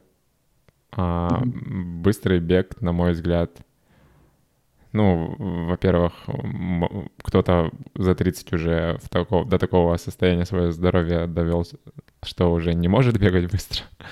Но и, не знаю, вообще бег — это довольно травматичный вид упражнений. Из-за того, если неправильно бегаешь, то можно очень сильно навредить да. своим суставам и коленкам. Поэтому, не знаю, мне кажется, медленный бег — это очень классно, особенно если бежать правильно и при этом... кайфовать. Я недавно попробовал, меня позвал знакомый с ним, с его коллективом бегать по утрам, и они бегают очень медленно, и они при этом, пока бегут, болтают. Я никогда себе не представлял да. о том, что можно бегать и при этом говорить, но мы вот с ними попробовали, и это круто. То есть ты и одновременно делаешь упражнения, и приятно с кем-то разговариваешь, и при этом достаточно комфортно. Для меня это было такое удивительное открытие. А ты любишь быстро бегать? Да, я тоже видел. Нет, я хотел сказать, я тоже видел тут в Санкт-Петербурге есть такие беговые встречи. Они тоже встречаются и утром по утрам, и вечером бегают вместе как коллектив. Тоже классно. Нет, я не люблю только быстро бегать. Я тоже медленно бегаю, сколько кружок, и потом... Последний или последние два прям заканчиваю очень быстро. Угу. Э, именно в конце. Потому что, когда ты спортом, там, крикетом именно занимался, там приходится постоянно быстро бегать. И там футбол тоже, да, бегаешь быстро.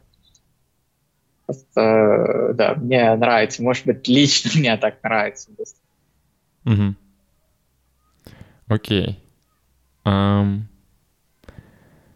Так, про спорт поговорили. Um... Про религию поговорили, про психологию поговорили. Um... У тебя есть братья и сестры? У меня есть.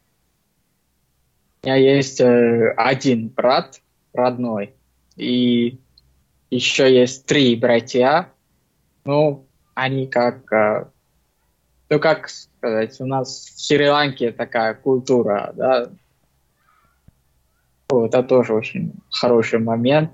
Э, семья, это как мы считаем, как большая семья. Может быть, ты слышала еще в Индии также, да? Нет? Mm-hmm. Ну, а ж- живут они вместе в большом доме. Такое. Ну, я знаю, что и в России раньше была такая культура, что жили большими семьями, то есть там бабушки, дедушки, дяди, тети, двоюродные братья, то есть все объединялись, потому что так проще было выживать. Но да. про современную такую культуру в других странах я не слышал.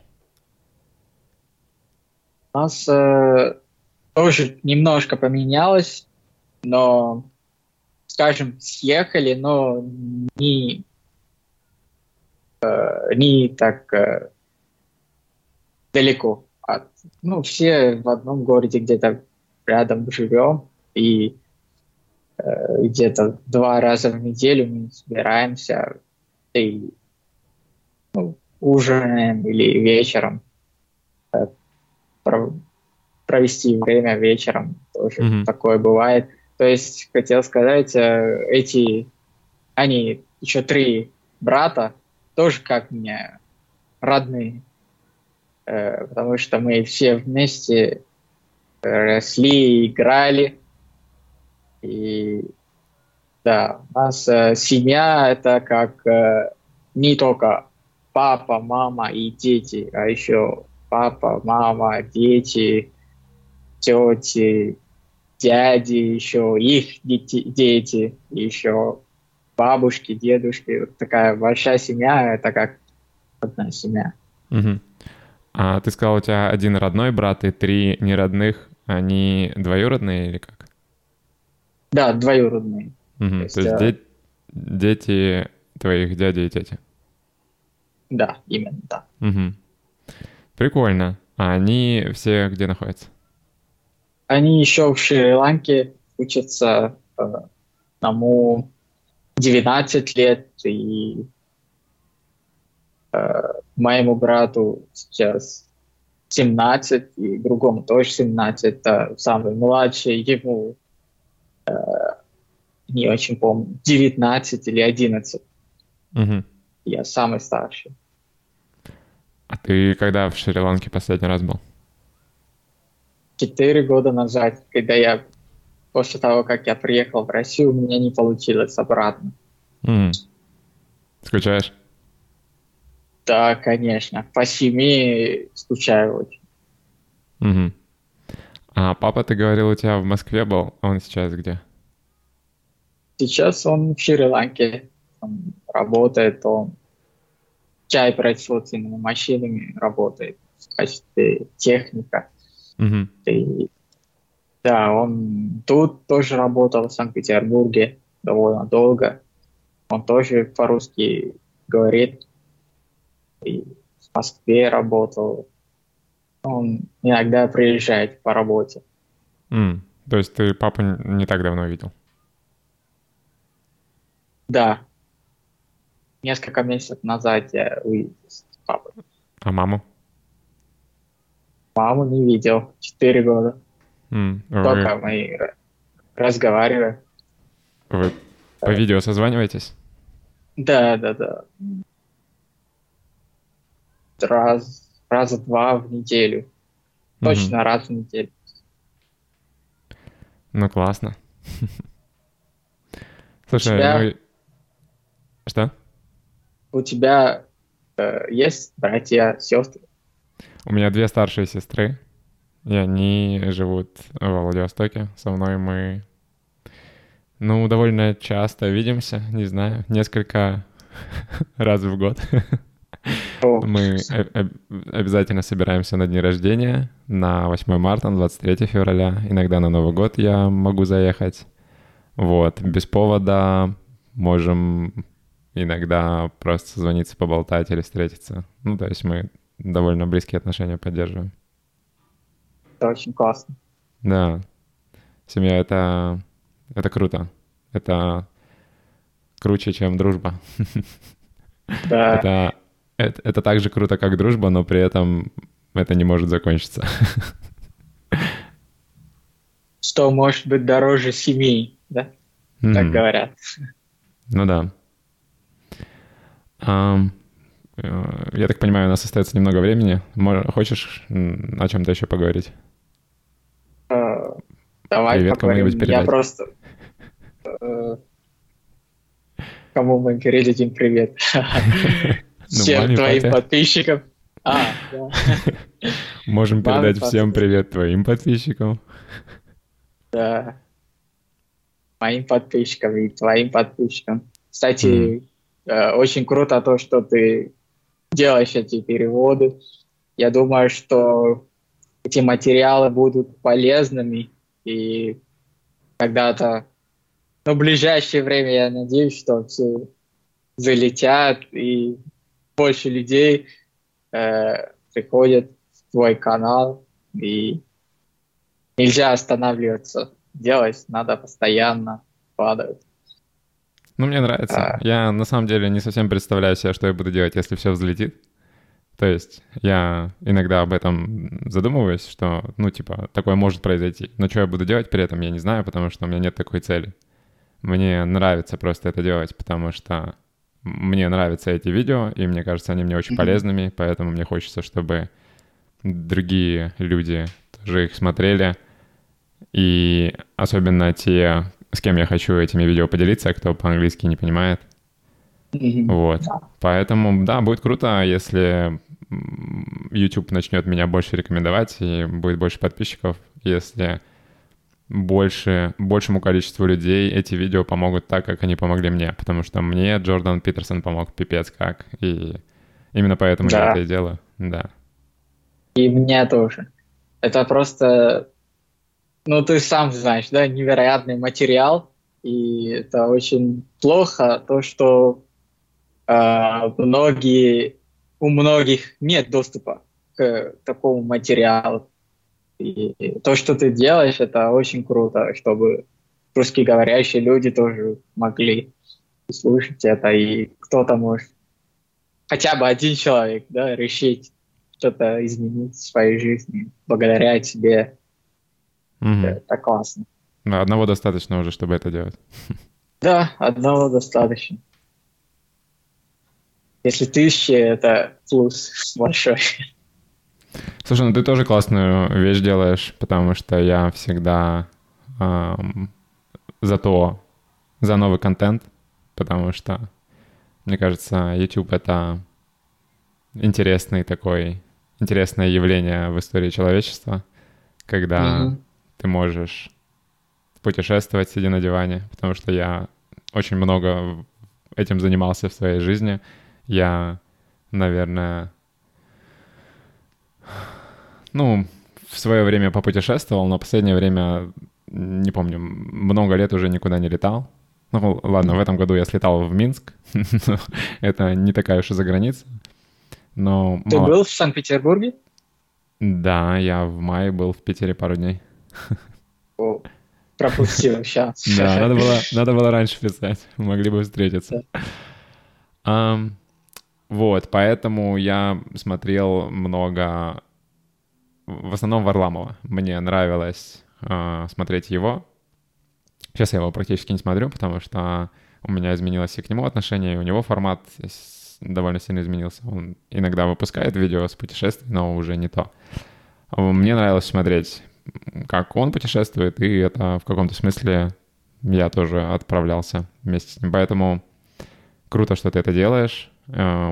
Желаю тебе ни в коем случае не останавливаться, становиться более продвинутым создателем этого контента.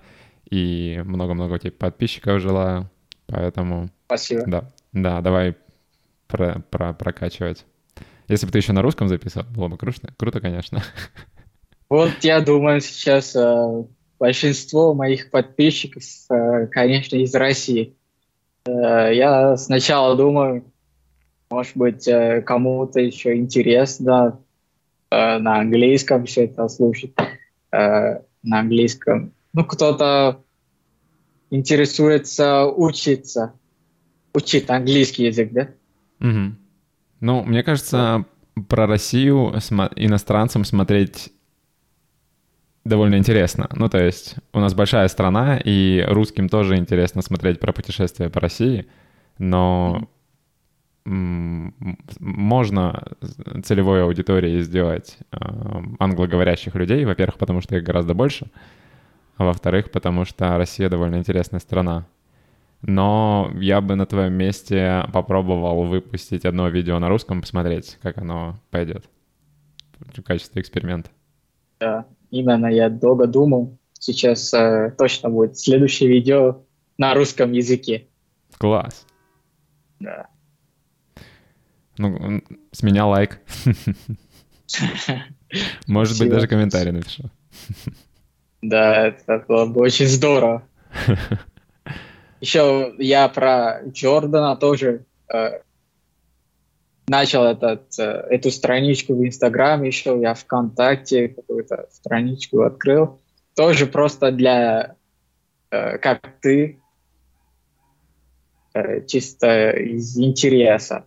Просто не было таких целей, что надо продвигать э, канал или чтобы было много подписчиков. Просто э, чтобы люди знали про такие вещи или про такое, существование такого человека. Но, конечно, я бросил, я год занимался этим, потом как-то другие дела появились, там, я увидел твои stories, э, да, или reels, не reels, shorts, shorts да, mm-hmm. и подумал предложить тебя выкладывать в Инстаграм тоже. Сейчас такой инструмент, да, современный. Да, я Инстаграмом не пользуюсь с тех пор, как его заблокировали, потому что неудобно. Да и не очень мне нравится эта платформа. Мне кажется, Инстаграм — это пожиратель мозга просто. И... Да, как ТикТок, да? Да. Ну, хотя не знаю, ТикТоком я никогда не пользовался, и я слышал о нем довольно положительные отзывы. Ну, то есть он же типа показывает тебе то, что ты смотришь, и можно настроить его так, чтобы получать довольно полезную информацию. Проблема только в том, сколько ты времени на это тратишь и насколько это продуктивно. А, я думал про Инстаграм с точки зрения поиска, расширения аудитории, потому что рилсы, они всем подряд попадаются, и там можно набирать базу. Такой естественный рост канала происходит. И я завел канал и какое-то время туда выкладывал, но забил. Поэтому, когда ты предложил, я подумал, что как раз будет прикольно, если ты как будто бы продолжишь. Но, да. Опять же, я на Инстаграм особо не смотрю в его сторону, пытаюсь забыть о нем вообще. Да. Я сейчас активно выкладываю шорты на YouTube, и там достаточно бодрый прирост, неплохие просмотры. Продолжу этим заниматься. Обязательно. Угу. Ну чё? Будем заканчивать? Да, я тоже... Мне надо бежать. Сегодня планирую поехать в Птушкин. Там, э, красивая погода сегодня тоже. Солнечно в Питере. Класс, у нас тоже сегодня была хорошая погода, и мы отлично погуляли с женой. Um, я желаю тебе хорошего дня. Спасибо тебе большое, что согласился Спасибо. На подкаст. Очень классно поболтали. Um, Спасибо большое, что... Я немножко волновался, что это мой первый э, опыт э, в подкасте, еще на русском. Э, mm. Думаю, что ну, да. э, нахожу себя в таком состоянии без слов, но хорошо болтали, не было таких моментов. Я тоже очень рад видеть тебя и слушать. Ну, голос, конечно, очень знакомый, потому что видео-то не смотрю. И ну, у меня сегодня, на рад. Самом деле, необычный голос, потому что я вчера поорал немного, поэтому немножко не такой голос, как всегда. Ну ладно, еще раз тебе большое спасибо. Ладно. Всем спасибо, спасибо что послушали. Не забывайте подписываться на мой канал, ставить лайки, писать комментарии. Это уже не еженедельный подкаст, потому что никто не хочет со мной записывать подкасты. Если вдруг хотите, напишите мне. Со мной очень легко связаться, и я всем рад. Всем хорошего дня. Пока-пока.